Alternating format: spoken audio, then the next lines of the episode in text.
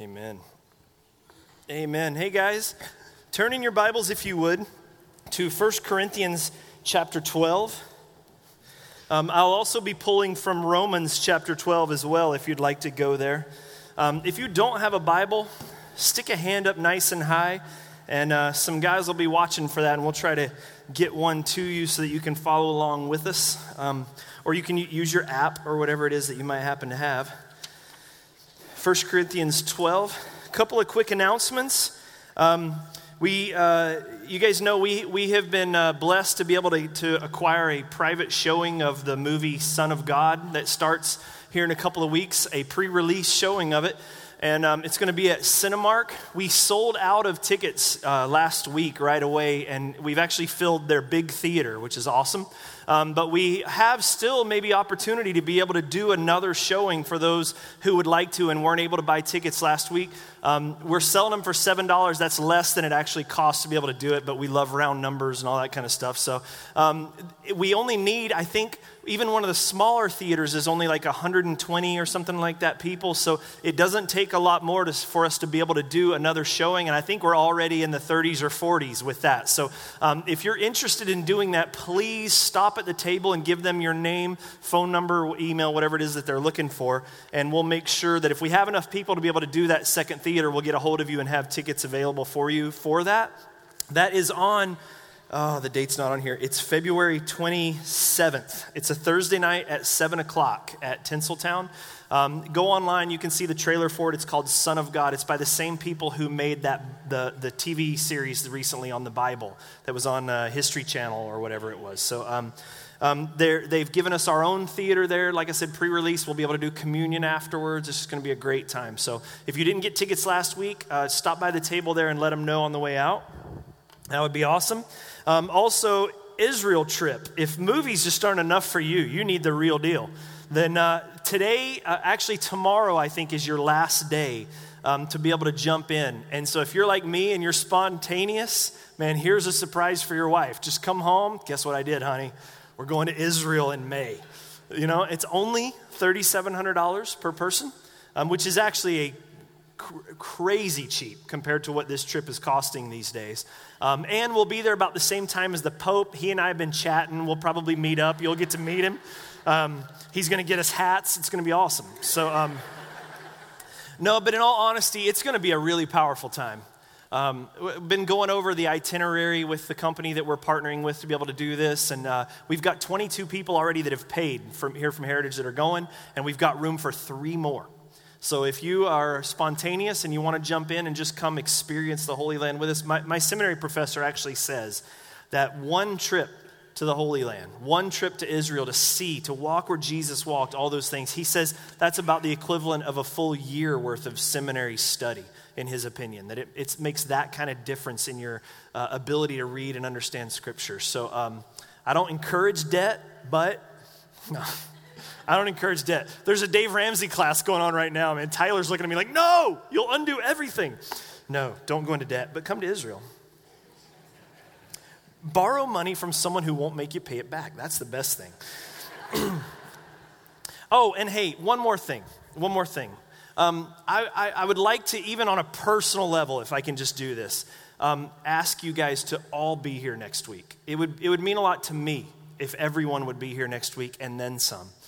Um, when we were in Seattle in November for the Resurgence Conference with a whole group of guys and other pastors and stuff, um, uh, we got a phone call from a dear friend of mine that was just heartbreaking. Um, some of you might even know him. He has some roots down in this area from years back, but um, his name's Bob Middleton. And Bob pastors a uh, Calvary Chapel church in the Dalles up in northern Oregon. And uh, Bob got a diagnosis that he has stage four incurable cancer. And the, the average lifespan he's got, according to the doctors, about two years.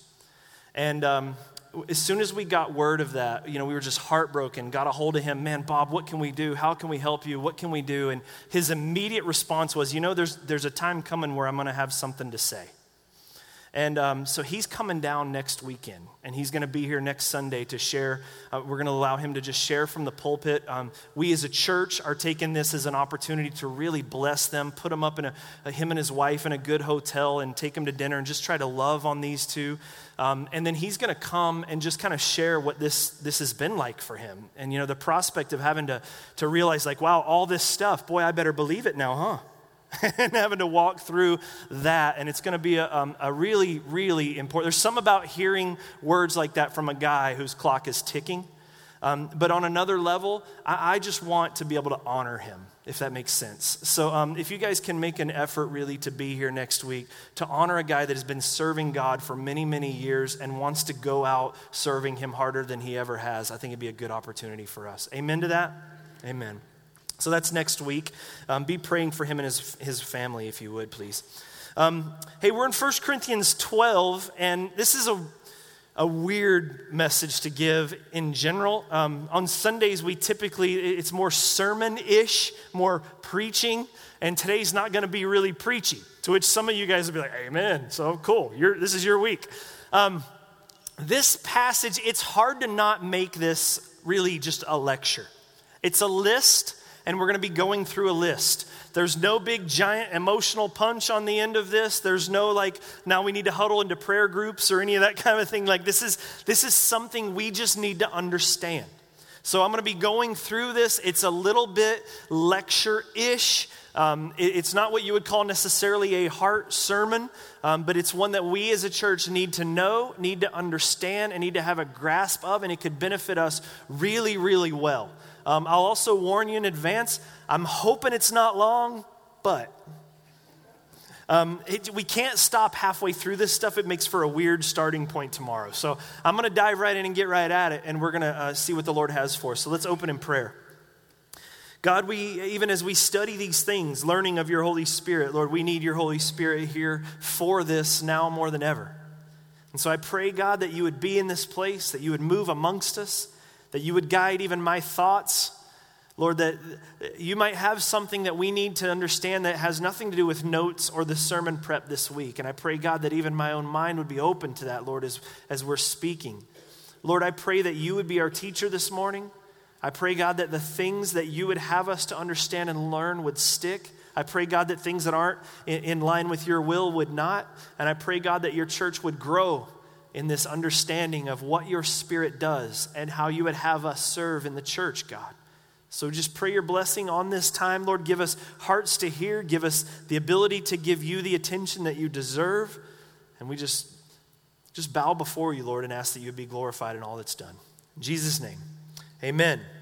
Amen. So, guys, 1 Corinthians 4 or 1 Corinthians 12, we've been really moving slowly so far. In fact, we spent two weeks on the first three verses. And that's very intentional because this is an area of huge misunderstanding, um, an area where a lot of people in the church are ignorant of these things. And Paul starts the passes out by saying, I don't want you to be ignorant of these things. So we're really taking an opportunity to lean in, if you will, and really make a, an effort to understand and grasp what's going on in these texts. Um, also, we wanted to make sure that we were building a significant foundation before going forward. We don't want our understanding of this to drift. We don't want to get caught up in weirdness. We don't want to fear things that don't make sense to us. What we really came to the conclusion of two weeks ago was the idea that we want our understanding of the topic of the Holy Spirit, and today in particular, spiritual gifts, to be based on the Bible to be based on the scripture and what it says, not on our own understandings, not on our own background, not on our favorite teacher's opinion, even necessarily, but what does God say? Because it's not the words of Jeff Hensley or Billy Graham or John Piper or whoever that will last forever. It is the words of God that he says will last for eternity. And so that's what we want to build on. So we want a good, strong foundation as we're moving forward in these things. And then last week, we took an opportunity to really understand before moving forward that with regards to the gifts of the Spirit, there's a danger that we could become so obsessed and desire so much to understand all of these supernatural, fantastic issues, these, these outworkings of the Holy Spirit that are just mind blowing, maybe in some ways, but we can miss the most extraordinary thing that the Holy Spirit does. The greatest gift that the Holy Spirit gives is the Holy Spirit Himself and the understanding that the Holy Spirit, before we get into things like teaching or prophecy or any of that stuff, to understand that the Holy Spirit gives life, that He gives new life, that He desires to grow in us the gifts of the Spirit in accordance with Galatians 5, and that as 2 Corinthians 3:18 says, that He would be molding us from one degree to another, from glory to glory, into the image of God. So, really, the primary work of the Holy Spirit in the life of the individual is that He is changing you and making you more and more like Jesus. That's really the easiest way to say that. But then, within the context of the church, there are other workings of the Holy Spirit that do warrant our attention. We would benefit greatly from understanding these things. And so that's where we are in 1 Corinthians 12 at this particular point. And we're going to start with verse 4. Now, there are a variety of gifts, but the same Spirit. There are varieties of service, but the same Lord. There are varieties of activities, but the same God who empowers them in everyone. To each is given the manifestation of the Spirit for the common good. For to one is given through the Spirit the utterance of wisdom, to another the utterance of knowledge according to the same Spirit, to another faith by the same Spirit to another, gifts of healing by one Spirit. To another, the workings of miracles. To another, prophecy. To another, the ability to distinguish between spirits. To another, various kinds of tongues. And to another, the interpretation of tongues. All these are empowered by one and the same Spirit, who apportions to each one individually as he wills. Now, right away, it should have stood out to us pretty clearly if we just read through the text that there's an emphasis on same, same, common, same, same, one and same, same. And the reason is, again, Paul's writing to a church that has divided over these issues of the Holy Spirit. They've built this sort of hierarchy, if you will, and the more fantastic, the more amazing your gift is, then that must mean that you, mean that you are more spiritual. So if you're doing these things that just seem totally supernatural, man, you must be really tight with God. They would use the word from which we get the word ecstasy, which is the idea of a literal union, man and spirit. And so they would look at people that work in these mysterious kind of ways and they would think, look, their union is more powerful or closer than mine is. Therefore, that person must be more spiritual. And so they began to divide. And they were really prideful people. So it, it became arrogant and looking down on one another and really, really disruptive. And Paul wants to make it really clear right out of the gate that the Holy Spirit works in very diverse ways very diverse ways. And there's this emphasis going through over and over. Verse 4, he says there's diverse gifts, same Spirit. Verse 5, diversities of service, same Lord. Verse 6, diversities of workings, same God. Look, there's a whole lot of things going on, but it's the same God doing it. He goes through the list. To each is given a manifestation of the Spirit. Notice it's a manifestation of the Spirit, not the person. He's taking all their attention away from the gifts and putting them on God. He says, verse 7, for the common good. Verse 8, wisdom, but through the Spirit. Knowledge, through the Spirit. Verse 9, faith, the same Spirit. Hearings, one Spirit. Are you picking up on this? It's pretty obvious, it would seem, right? All the way to the last verse. All of these are empowered by one and the same Spirit. What he's trying to get across to them is look, God works in a lot of different ways through a lot of different people, but it's the same God. And for us to argue over or, or divide over, man, his, he's more gifted than me, that's not fair. You're putting way too much attention on the gifted person and nowhere near enough attention on the God who's working through the gift. And Paul's trying to call them back together to say, Will you stop worrying about what your neighbor's doing or what your other person's doing and think about, look what God is doing and celebrate that rather than divide and get angry and all these things. We'll, we'll talk about that a great deal more coming up in the next section of Scripture for sure. This idea of unity and how Christ manifests in the church is not the gifted person, it's the manifestation of Jesus. But he wants people to understand, and I want us to understand, we need to understand. Everyone who is saved has the Holy Spirit. It is the Holy Spirit that breathes life into you. If you are saved, you have the Holy Spirit. And God has given everyone different gifts. God has blessed everyone with different gifts. And we ought not get drawn into this what he got, what I got, I got dealt a bad hand. Oh, look how great he. That's not the goal. The goal is not, or the emphasis should not be the gifted person, but the gift giver, God Himself. And Paul wants them to understand that there's this idea that God's working amongst them. So everyone in the church has a gift, but not everybody has the same gift. And even more diverse, some people have multiple gifts. I mean, there's a lot of bleed over when you look at what the scriptures say about the different giftings of the Spirit. You've got the gift of prophecy, which is the declaration of truth, and then you've got the gift of teaching, which is teaching truth. We're going to get into these in a minute. Well, the, the two of those, it's kind of hard to separate the two. It's kind of hard to teach truth without declaring truth. It can be done. There are those who do it, they just don't believe what they're teaching. But there's a lot of bleed over in those things. It's difficult, if you will, to, to separate maybe someone who has the gift of mercy and someone who has the gift of helps or ministry because they're serving one another, and usually the two can coincide. So you, everyone has a gift. Some people can have multiple gifts.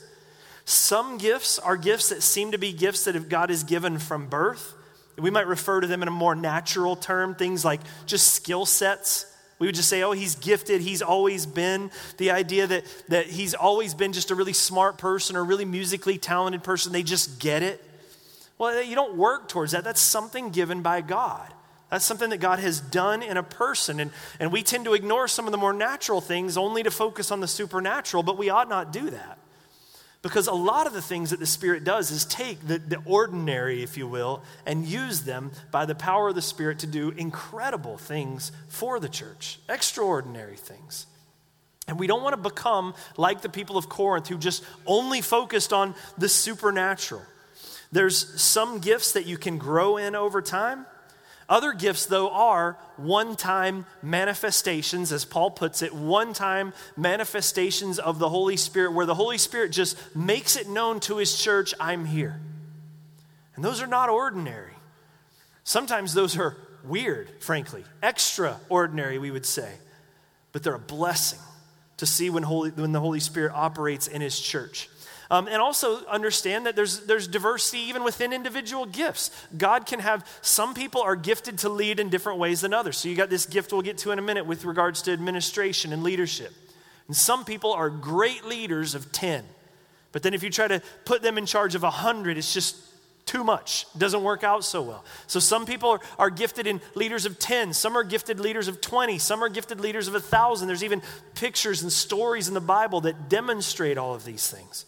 So the Holy Spirit works in a lot of different ways. He's diverse, he's broad, and he works outside of the bounds of our understanding in a lot more ways than just is it ordinary or extraordinary. He works all around us. We miss most of it, I'm convinced. So, Paul wants to drive home to them the idea of the diversity of how the Holy Spirit works. And that's why he gives this list. Same Spirit, but there's diversities of, and he gives all these different examples of ways in which the Holy Spirit works. And the Holy Spirit desires to work through each and every one of you here. He's gifted each and every one of you. Um, a lot of you don't know it. Some of you know what your gifts are. Some of you assume what your gifts are, but you might be wrong. Some of you just don't even know. And so, uh, one of the most common questions that I used to get all the time, especially as I was leading young people and college kids and stuff in years past, was so how do I find what my spiritual gift is? How do I find what God desires for me to do, how God wants me to work? Well, I got some questions for you, and I, I hope you'll write some of this stuff down. Um, next week in Huddle Group, Huddle Leaders, I'm going to give you a heads up. This is all you're going to talk about next week. What are the gifts of the Spirit? How do we find what our gift is? And then, how, in the context of community, do we operate and walk in those gifts? So, these are good things to understand and think through. The first thing I would say, if you were saying, So, how do I find out what my spiritual gift is? Let me ask this way What is it that you are passionate about? That's a good place to start. What are the desires God has put in your heart? Because a lot of times that's what God wants to work through. I'll give you an example.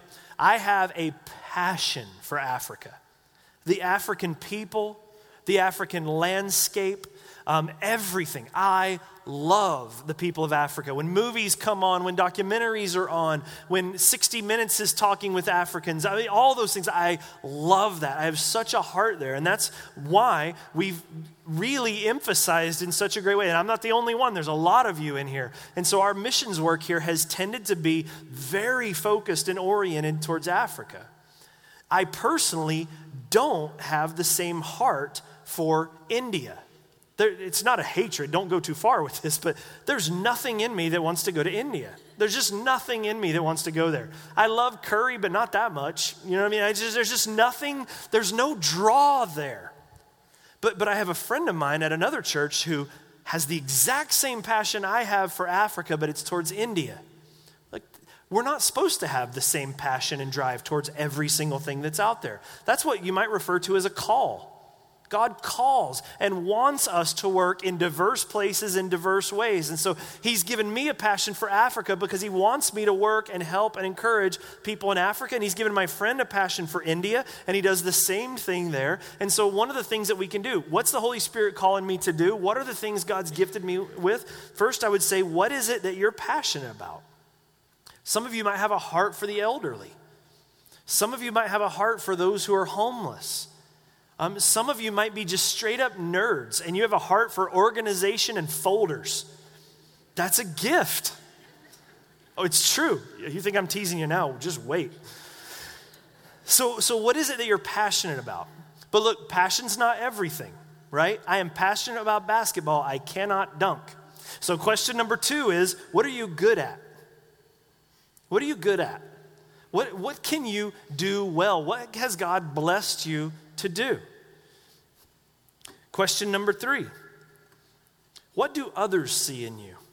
And this is a good one to think about. The, the gifts of the Spirit are given to us to operate in community. The emphasis, as we're going to close with, is that the gifts of the Spirit are given for the benefit of the church, of the local church, of community. And so, first of all, if we're looking to say, what are my spiritual gifts, you should be in community because that's where those things should start to play out and happen. But also within community, it's good to go to those who know you well and ask them, just say, Look, what do you see in me? In Acts chapter 2, when the Holy Spirit comes upon the church there in the upper room, it says that these tongues of fire came upon their heads. And I, I kind of look at that in the way that, like, you can't necessarily see your own. You're kind of like doing this, but sometimes the other person can see it. And so sometimes it takes that other person going, you know what, man, I just noticed that you always seem to just, when you talk, it's just why. You just seem to have a lot of wisdom. God seems to have blessed you in that way.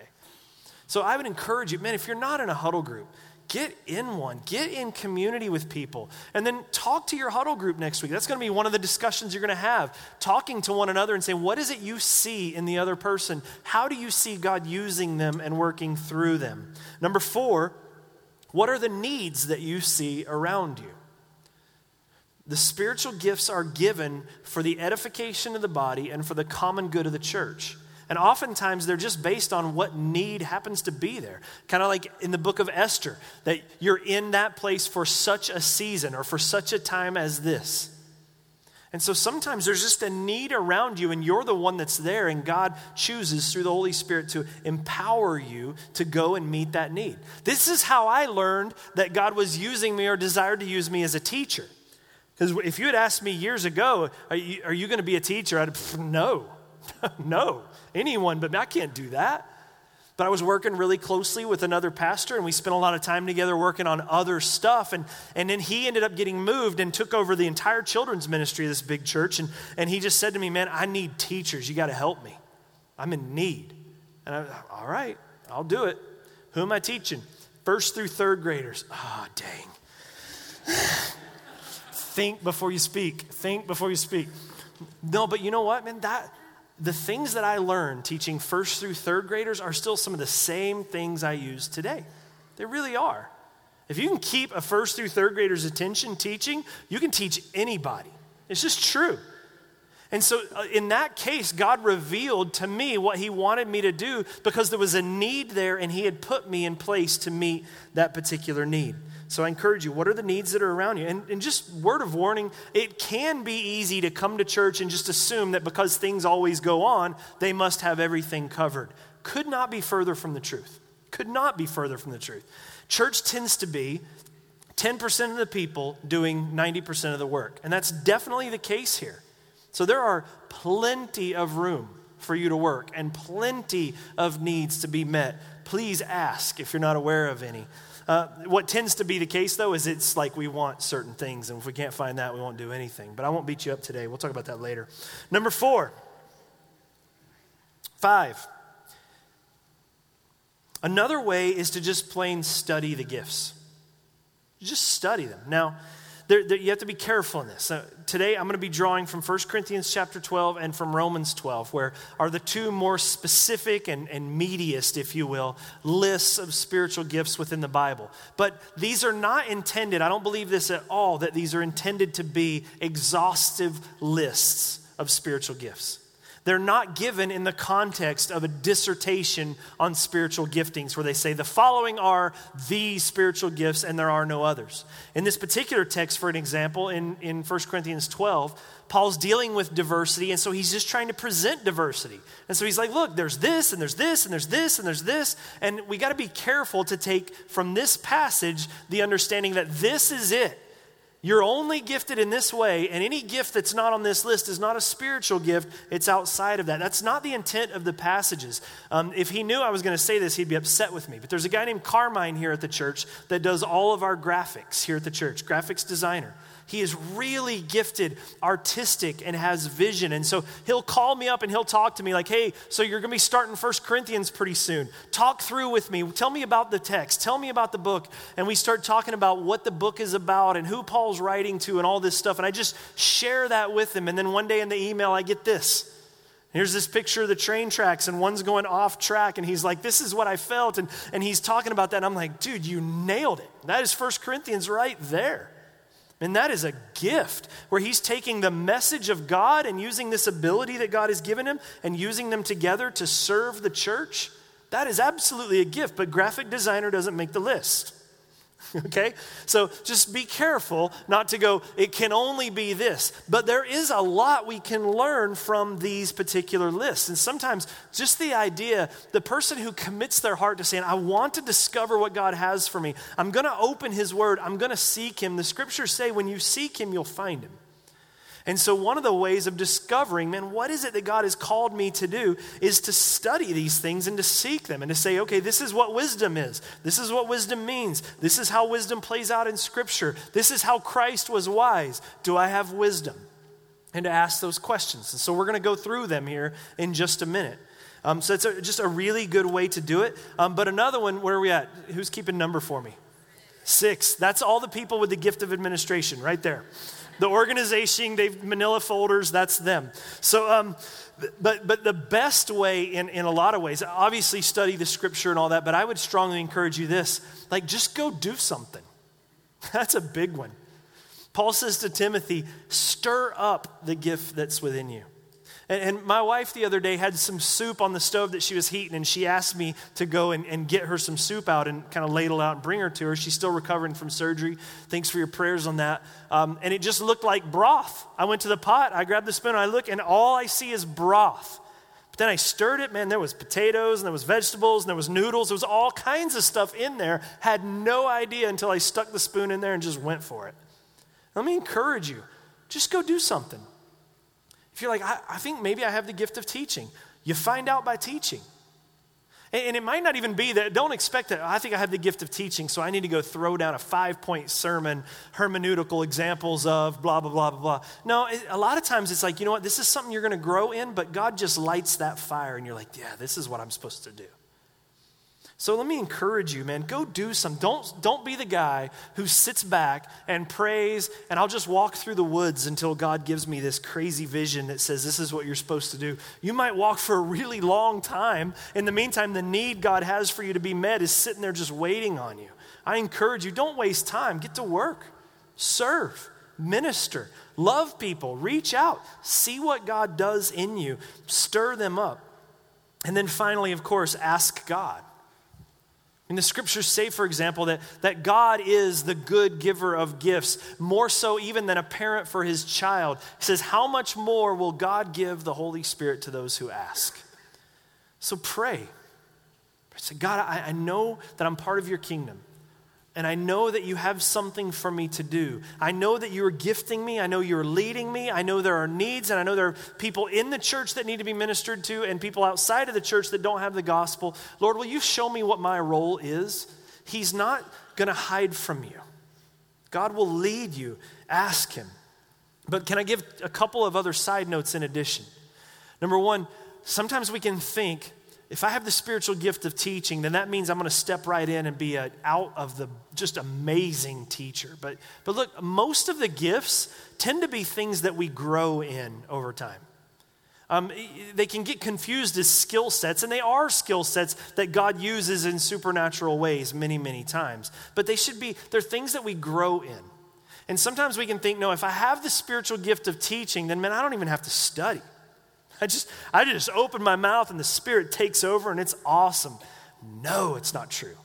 Some of the worst teachings I have ever heard were by people that were saying, I'm just going to be Spirit led. Let me see what comes out. And I'm just like, dude, the Spirit should have led you to 1 Timothy that says, Study to show thyself approved unto God, a workman that need not be ashamed. You should be ashamed of that teaching.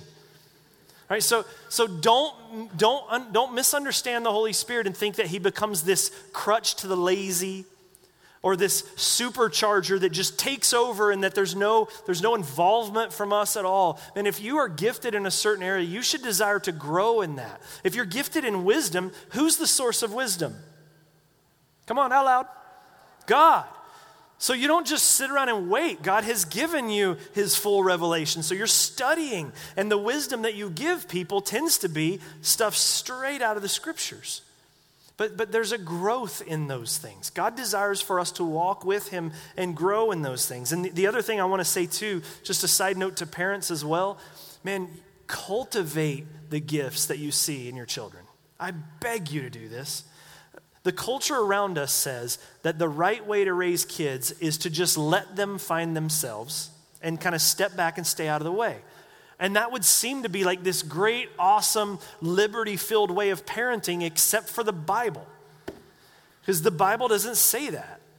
The Bible compares child to parent using an analogy of an archer and arrows that are to be drawn back, aimed, and fired. And so, you as a parent, you know your children, you see the gifts in your children.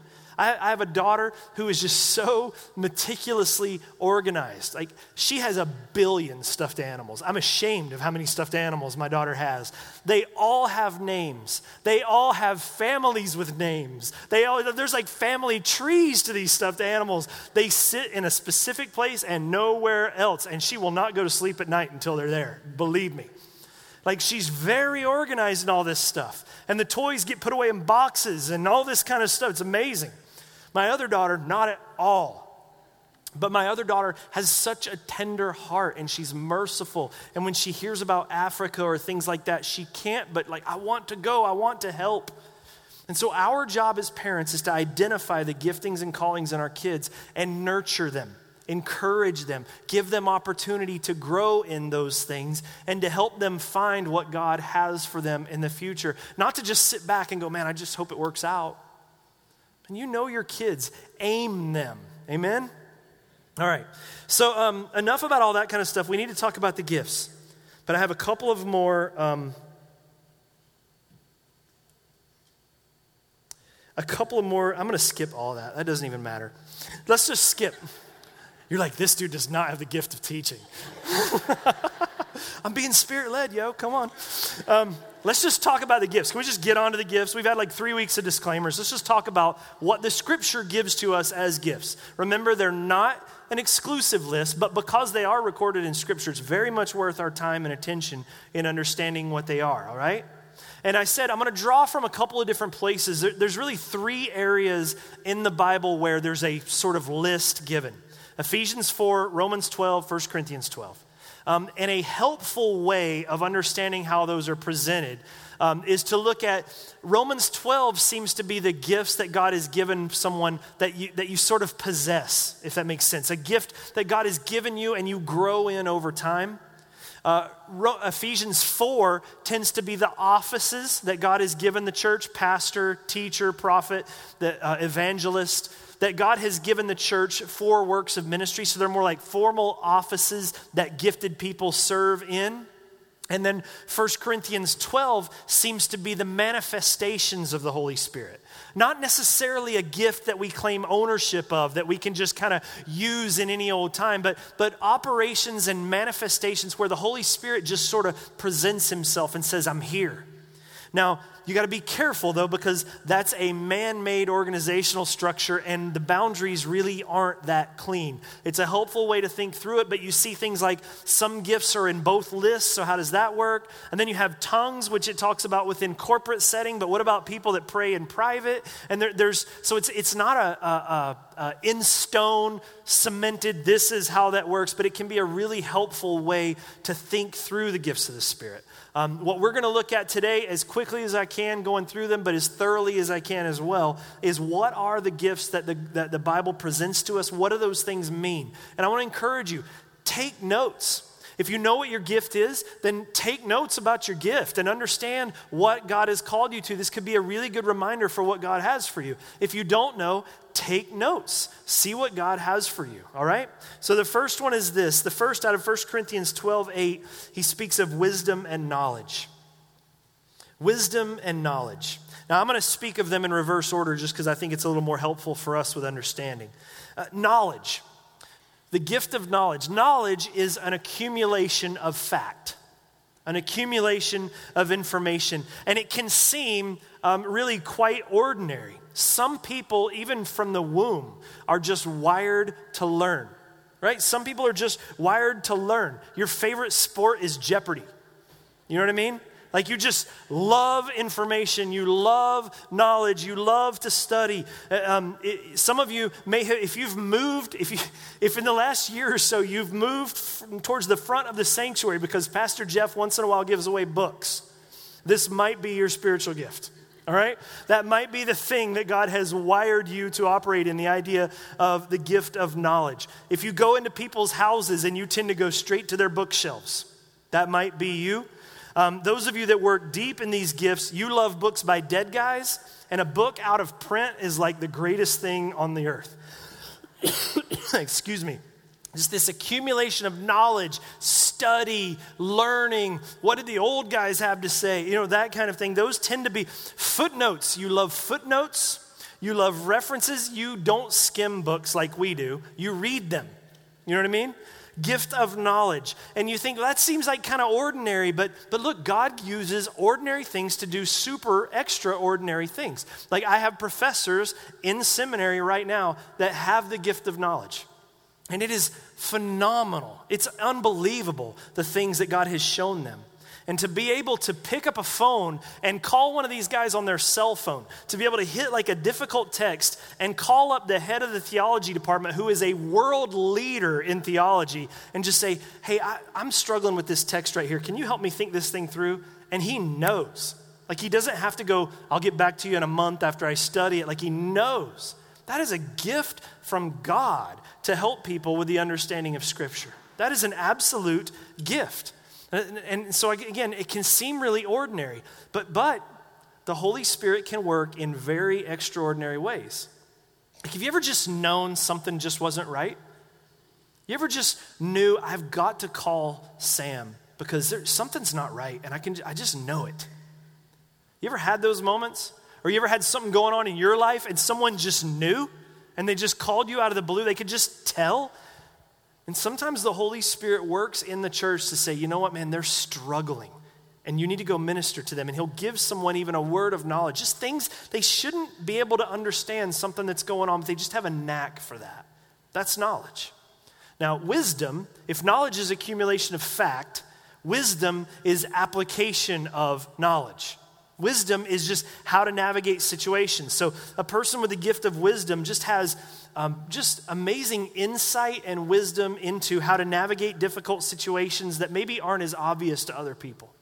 Um, in, in, again, in ordinary settings, counselors, biblical counselors that have the ability to sit down in front of someone who's going through a difficult situation and hear the problem and just have that ability to, with wisdom, help them navigate through different situations in life.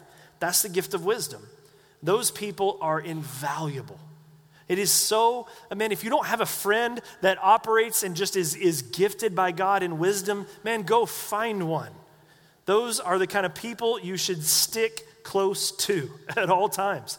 Um, God just has gifted people in that. And, and, they're the kind of person that when they speak, there just tends to be a weight to their words. You know people like that?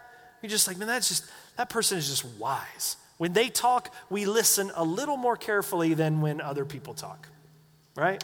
Not calling names, just saying. That is the gift of wisdom.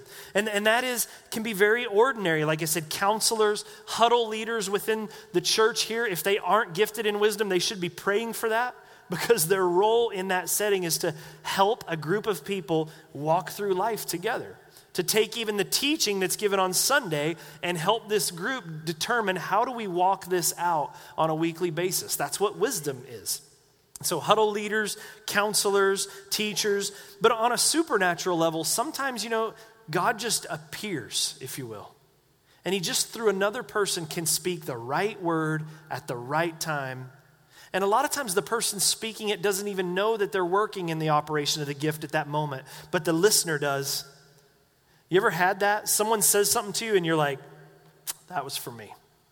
That was for me. That was a word from God that addresses my specific situation. I've had people say things to me before that didn't even know about the situation that I was in, but in the context of confirmation, God uses them to speak a word to me that I'm like, that was from the Lord, and I've got to remember that. That's the gift of wisdom. Now, let me clarify these are not gurus. Okay, people, wisdom, knowledge, these are not gurus who we call up on 1 800 numbers and ask them for advice and all of these different things. They're not people that have knowledge and wisdom independent of anything else, especially the idea of wisdom. Because Isaiah 50, verse 4 says this The Lord God has given me the tongue of those who are taught, so that I might know how to sustain with a word one who is weary. Morning by morning he awakens he awakens my ear to hear as those who are taught. That's a, a prophetic passage about Jesus.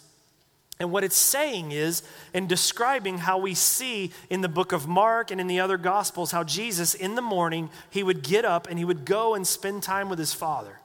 And he would spend time in prayer. And he had studied the scriptures. And then he would go and minister. Because Jesus understood, and we need to understand, that the source of wisdom is God himself. And so we're not gurus that we can just sit around and answer everybody's questions. What we are are those who allow and hope that God will speak through us as we seek wisdom from Him. Does that make sense? Say amen if you're with me. Amen. So that's wisdom and knowledge. Um, the second one is faith, verse 9. We're going to go a lot faster, don't freak out. Faith.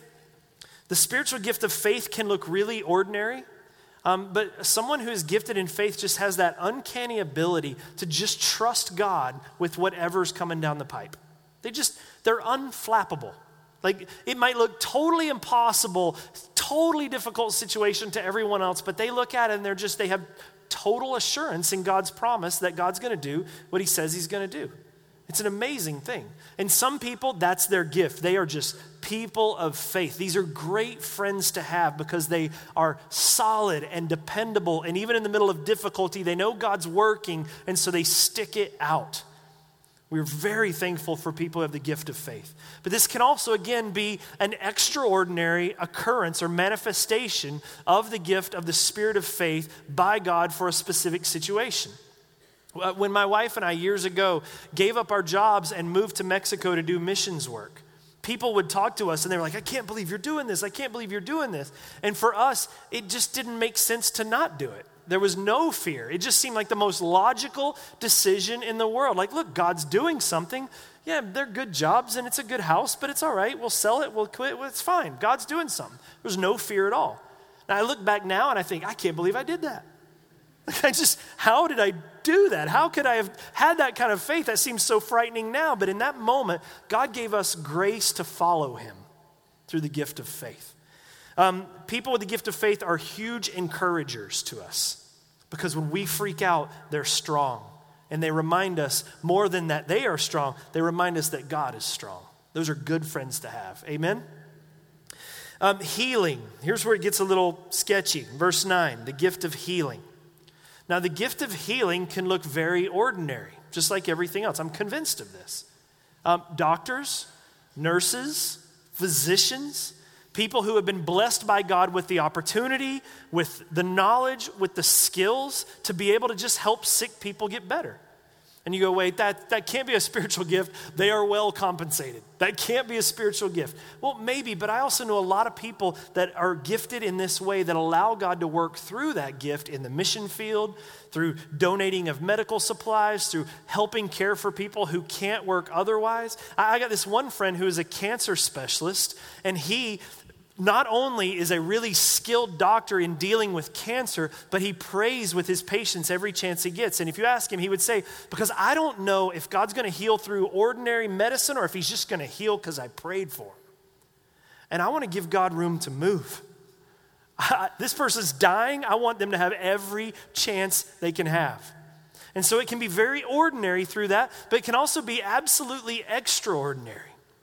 My grandmother, speaking of cancer, had cancer so bad that when the doctors opened up her chest, she chain smoked for over 30 years. And when doctors opened up her chest to go inside and try to remove the cancer, it was so bad they did nothing. They just looked at it and they said, This is far worse than we can't do anything about this. So they sewed her back up. We were expecting hours of surgery. They came back in and they said, We, we can't do anything. She's probably got six months. She was unsaved. She went to a church Pentecostal, freak Jeff out kind of church. They prayed for her. She literally ran a lap around the sanctuary. Not kidding. Elderly sick grandma with stitches ran a lap around the sanctuary. The next time she went back to the doctor, the scans couldn't find the, the, the cancer in her lungs that was so bad they couldn't even operate on it. Now, you can be a skeptic, and you could go to my grandma and say, that's just chemo and that's all that kind of stuff. But she's a strong country woman and she would punch you right in the nose. I'm, I'm just telling you, man. She's a country woman. She slept with a gun next to her bed right there, like grandma. But she lived for another 17 years. God heals. God absolutely heals. I don't believe that there is a individual who is a healer. And, one of the reasons I don't believe this is because when you go to the book of James, it says, hey, if someone's sick, have the elders, plural, come and lay hands upon that person so that they might be healed. Anoint them with oil. It doesn't say, if someone's sick, go find someone with the spiritual gift of healing. And that would seem to make sense if that was the case. People have been horribly taken advantage of uh, by the church, churches that have healers that say, I'm going to heal you, but now it's on your faith to be made whole. And you exhibit your faith by giving. So let's pass the baskets again and all that. You know how that goes. But it doesn't mean God doesn't heal. Along with that, too, are miracles. In verse 10, God is still alive today. God does miracles today. Many of them associated with healing, when you look at how miracles happen in the New Testament, miracles tend to be associated with evangelism, the spread of the gospel, and for the spread of the kingdom, not just for individual miracles' sake. And you'd say, okay, but if he still does that today, how come we don't see all that many of them? And I would say, because you live in America. And I don't mean that in a bashing America kind of way. I'm just like, you should travel. Because when you go to places like Africa, when you go to places like India where they don't have urgent care centers they can just rush to every time someone gets sick, where they have nothing but dependency on God, I'm telling you, man, you hear some stories. And you just ask them, like, do you guys see miracles? Oh, yeah. There were like two an hour ago. You got here late. you just hear stuff. And I just think, honestly, like there's one of the reasons we don't see God move a lot is because we don't have to depend on God a lot to our own discredit. And maybe if we had, if we chose to, and I'm, I'm not saying don't go to the doctor. Please, everybody listen, go to the doctor. My, our lawyers would kill me. But, but here's what I am saying everything is just so available to us, it's hard not to depend on the, the resources that are here, even God given ones, and, and forget to go to God in a lot of different areas. And I just think you see him move in other areas in a really powerful way. It's one of the benefits for us of doing missions over there. It reminds us of what God does. So those are miracles. Next is prophecy, which is in 1 Corinthians 12 and Romans 12 6. Prophets are not fortune tellers. Prophets in the Bible are not those who predict the future. Now you go, but wait a minute, wait a minute. There are prophets in the Bible who predicted a future. No. The prophets in the Bible spoke God's word. God predicted the future. Okay? Big difference, all right? Prophets are not those who can tell what's coming down the pipe. The prophet's job is to speak the word of God. That's what prophets do. So when you teach the word, you are, I hope, speaking prophecy because you are speaking the word of God to others. Does that make sense? That's what prophets are. Um, Paul will talk later. Uh, we'll get to that in chapter 14. We're running low on time. I'll skip that. But the church needs prophets because the church needs to hear the word of God. So it's a very prevalent position, office, gift that you see through Scripture quite a deal, um, or quite a great deal. Word of prophecies can be encouraging, convicting, and correcting, but they are always edifying. That's Ephesians 4. They are always for the common good of the church. That's 1 Corinthians 12. The goal of the prophet is not to beat someone down, but to help them or the Holy Spirit working through that word of prophecy to accomplish 2 Corinthians 3:18, which is to grow them closer and closer to Jesus. Um, teachers are almost always, I would hope, if you're teaching the Bible, you're, you're acting in the gift of prophecy. Others of you, you might have just a knack for memorizing scripture and quoting scripture. Or just when people are talking to you, you have that ability to just bring the word of God to bear in different situations. That's the word of prophecy. It's a, a great, great gift to have around. Next, verse 10 is discernment. Discernment. The Bible gives us a great example, which is kind of funny even, of discernment. In, in the Bible, there's a story where J- Jesus says to Peter in Matthew 16, Who do you say that I am? He says, You're the Christ, you're the Son of the Most High God. And Jesus says to him, Blessed are you, Simon Bar Jonah, for flesh and blood has not revealed this to you, but the Father who is in heaven.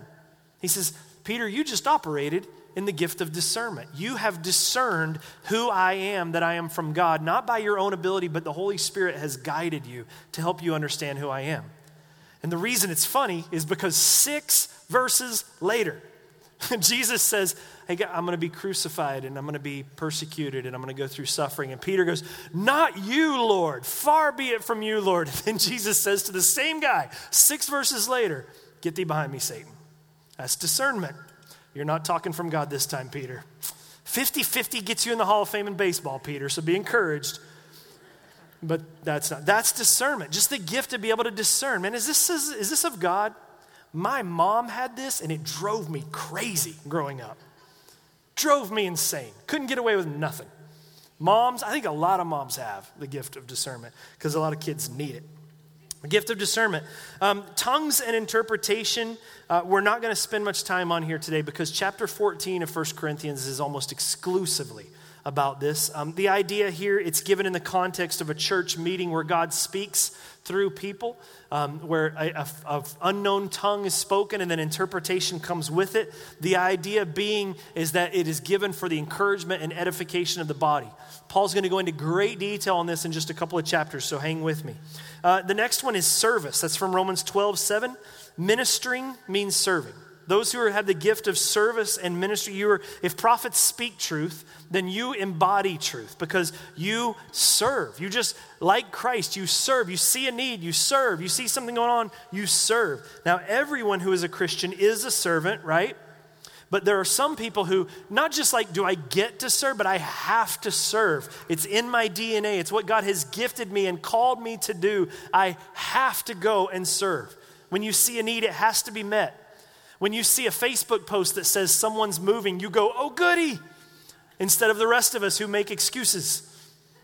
Right? That's you. Like opportunities to serve. You're like, I am in, I've got to serve. There's a need that needs to be met. You can't bear to see somebody doing something by themselves. You got to jump in and help. That's the gift of service. That's, the Holy Spirit wants to work through that in your life. Here in the church, there's people, deacons, setup crews, helpers in the kid wings, kids wing the kid wings. Missionaries, uh, parachurch organizations outside the church, like uh, Hearts with a Mission, Habitat for Humanity, areas where people serve in those gifts. The next is teaching. Romans 12, 7. If prophets speak truth, ministers um, embody truth, then teachers define and explain truth. Teachers just have a knack for helping you understand the Word of God. They might be able to take a truth and break it down. I started to learn that maybe this is what, what I was actually good at or gifted in when I was in college and we were taking a philosophy class. And I had a study group there. And, and when we were trying to work through these different difficult uh, philosophy concepts, some of the guys would just say, Man, I like how you do that because you're always saying that is like this. And what I was doing was taking these philosophical, boring contexts, and I was going, you know, guys, that's sort of like and trying to help us understand that stuff. That's the gift of teaching. Um, the, this is a needed gift within the church with our kids and our huddle groups that we would help each other. It's important that we understand the Word of God. That is the gift of teaching. Next is exhortation. Um, exhorters encourage us to walk in truth. Your, your life verse, if you're an exhorter, is Hebrews 10 24, which says, Let us consider how to stir one another up to love and to good works. Those with the gift of exhortation just encourage. Now, sometimes they do that through a word of correction that says, Look, man, you're not right here. And, and you know what God has for you.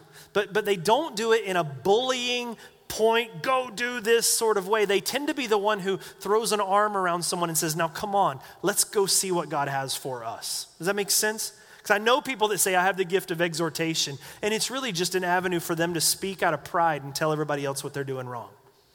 But all of the gifts of the Spirit should point people to Jesus, not make you look good. And all of the gifts of the Spirit are given for the edification of the person, to build them up, not beat them down. And so exhorters are, are just great, great encouragements. And I want to encourage you, man, practice that gift. It can mean the world to just send a little encouraging email to somebody. Do it, use it. I got one this week that was just so rightly timed, and it was such a blessing. I encourage you, do that with one another here. Giving, um, people who are, have the gift of giving in Romans 12, 8, you just have to give. And, and you're not doing it to make yourself look good. People with the gift of giving tend to understand how much God has blessed them, and they feel the need to give and the desire to give as a result of that. So, so you see what God has blessed you here, so you want to bless others. So you're bringing people to your house for dinner, you're funding missions, you're just giving all of the time. And just in case, we're going to give you an opportunity to practice that right now by doing a second passing of the. I'm joking. Some of you people are like, what? joking. Spiritual gift. But um, that the gift of giving, it is important because not everybody can go to Africa to do work, but the work needs to be done. And there's a lot of people that are called to Africa to do work that don't have the resources to do it. And that's how God works within the body to be able to accomplish those things. Uh, the, the second to last one uh, Romans 12, 8, leadership or administration, or literally the word is rule.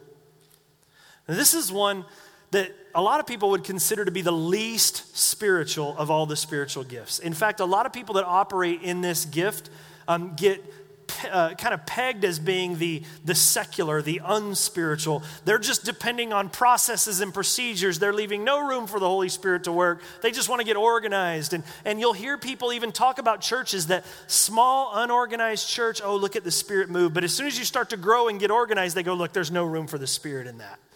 But the, this is a spiritual gift.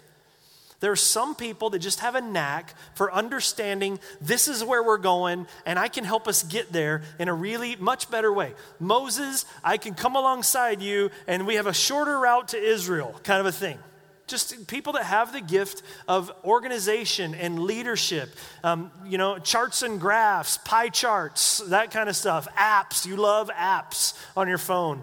Um, you, are into structure, you're into uh, uh, flow charts. Oh man, leadership people love flow charts. We, we have a, there's a couple of people in particular, but there's several here in the church that operate in this gift, and I constantly drive them crazy because they're like, I see where you're going. How are we going to get there? And I'm like, I don't know. And that drives them nuts. And I'm, I'm, having to learn to grow and to say, okay, how can I partner with this person who's got this gift to be able to structure things in such a way? Because a lot of those things, they just don't even occur to me. An example would be I didn't tell him I was going to do this either, but just recently, as the church has grown, we just felt with, with regards to things like financial accountability here at the church, we're like, we just want to be above board on this. We want to be really accountable, and we want to make sure that there's no area for misuse or, or or, or straight up theft or any of that stuff with regards to the resources that God has given the church. So we wanted to bring someone onto the board of directors here at the church for the specific role of financial oversight.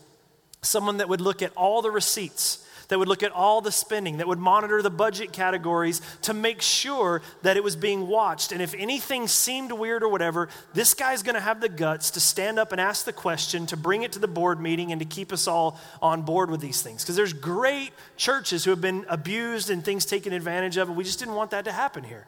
So we looked not for like the, the person who is like the most, they, he prays all the time and he's the most eclectic, spiritual. No, we looked for a businessman we looked for a guy that understands how to make columns add up and how to make things organized and how to put things in perspective. And, and so we, we brought John Adams on for the, to the board of directors at Heritage. And it's been a blessing. He's already like, hey, I need this report.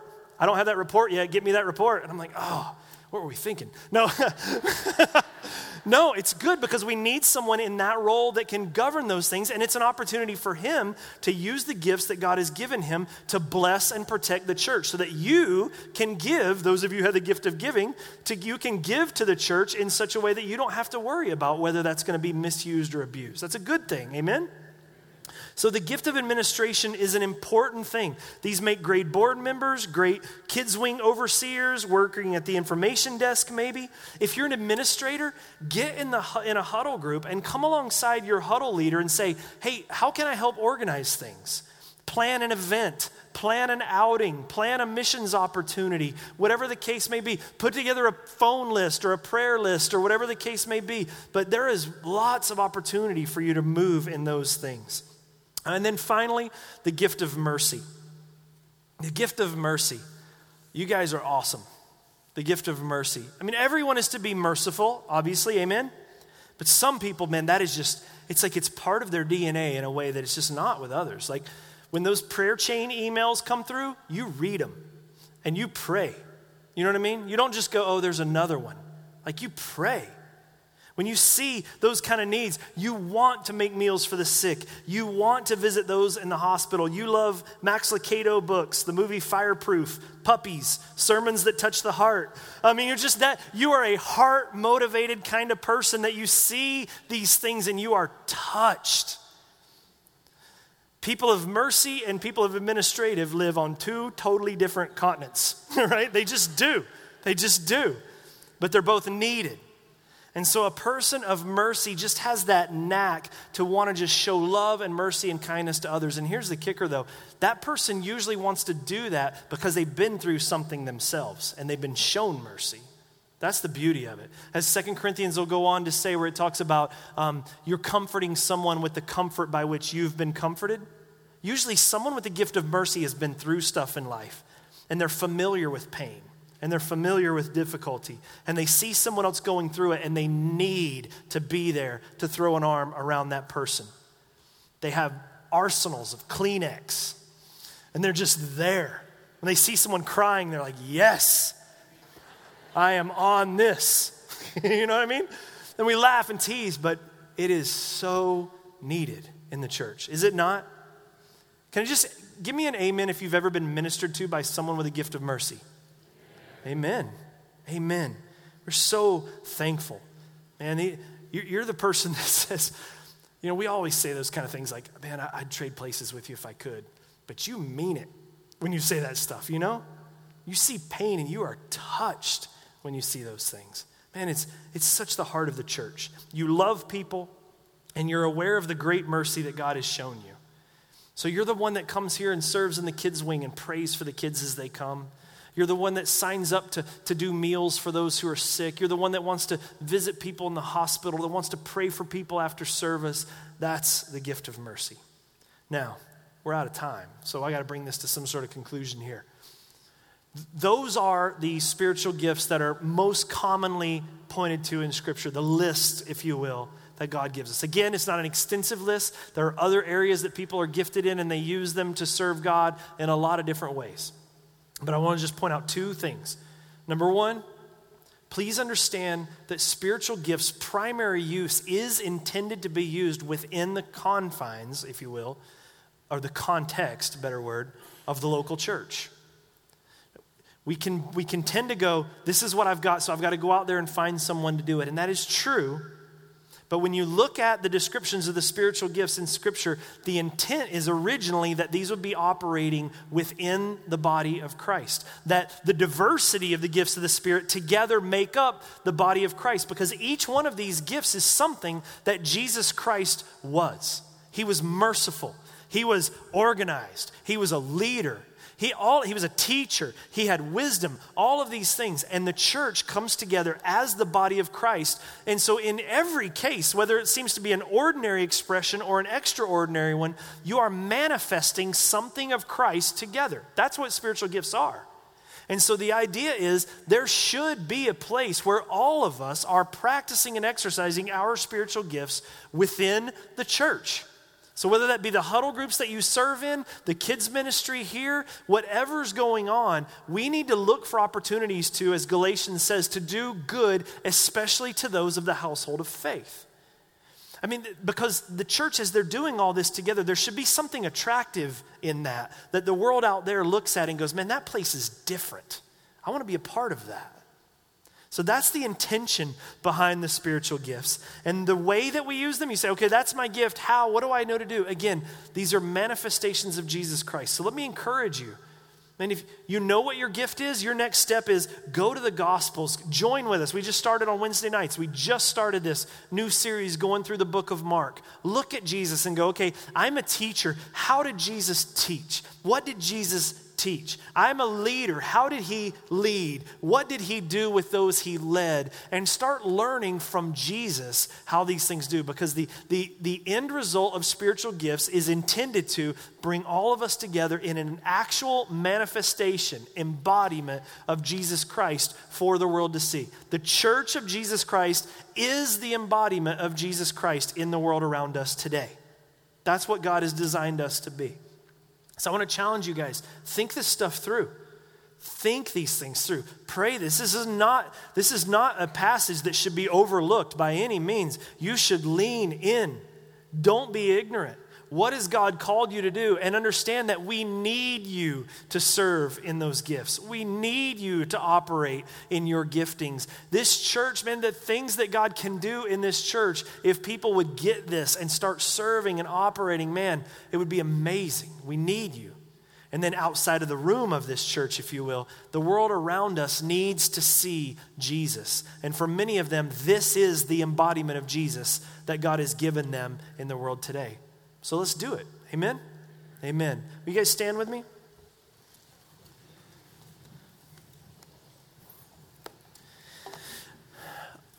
Next week, we have huddle groups meet one week from tonight. You're going to be digging into some of this kind of stuff and discussing these things. I would encourage you guys um, to think about this stuff, pray these things through. Um, go back, listen to this again if you dare. But I encourage you look, God has gifted you. And, and we could push on this even harder and talk about the fact that there does come a day when we stand before God and we are accountable for the gifts that God has given us. So don't hide them under a bush, oh no. But serve, love, teach, what, be, show wisdom, counsel, come alongside, get involved in huddle groups, organize. Man, work together in your gifts for the good of the kingdom of God. Amen? God, I pray your blessing on everyone here this morning, Lord. I thank you that, that none of us are just on the bench, God. But that, God, you've called us to active participation in your kingdom. It is a privilege to be able to serve the King. And it's, Lord, impossible for us uh, today to be able to understand the significance of what we're doing. So I pray, God, that you would, by your Holy Spirit, give everyone in this room uh, a manifestation of faith to believe to believe your word when it says that if we do these things, we will be happy. To believe that if we do these things, or these are those who are built upon the rock, able to withstand storms. To believe that God can even use the meager gifts that we may feel we have for your kingdom. And to believe, even, Lord, that the little things, so to speak, matter. So, God, I pray that you would just continue to mold your church, this church in particular, God. I pray for heritage, that you would continue to raise up those who are workers of mercy, those who are workers in wisdom, in knowledge, in ministry and helps, in teaching, in prophecy, in healing, God. I pray that people in Heritage would be healed. God, I pray that you would do miracles through your church. But I pray, God, that you would just give us, by your Spirit, the faith to move forward, that you would reveal, Lord, yourself to us, what you would have for us, and give us, Lord, the strength by your Spirit to walk in it. I pray, God, for everyone that's here. I pray, Lord, that you would just bless them in their week ahead. That, God, they would just carry, Lord, that manifestation of you, Jesus Christ, with them this week. And I pray, God, that the world around us would see us and realize that there's something different, that we do have a hope within us. In Jesus' name we pray. All God's people said, Amen. I love you guys. Have a great week.